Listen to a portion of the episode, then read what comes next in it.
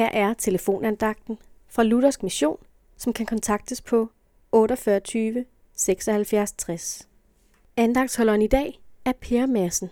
I Matteus evangeliet står der beskrevet, hvordan Jesus bliver fristet tre gange af djævlen. Men Jesus falder ikke i synd.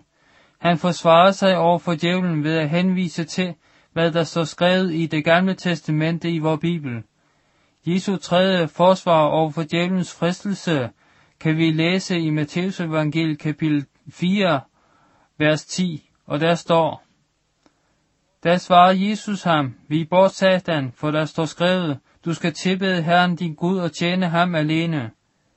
Jesus fandt, faldt ikke i synd en eneste gang, dengang han vandrede rundt hernede på jorden, men du og jeg, vi falder i synd dagligt. Det er godt at vide, at Jesus var syndfri, og at han tog al den straf, som du og jeg skulle have haft, på grund af alle de synder, vi gør. Jesus gik i døden i stedet for dig og mig. Det kan vi blandt andet læse om i 1. Peter brev, kapitel 2, vers 22-24a.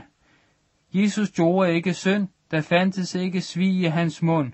Han svarede ikke med skældsord, da han blev skældt ud under sine lidelser, troede han ikke, men overgav sin sag til ham, der dømmer retfærdig. På sit lame bar han selv vores synder op på korset.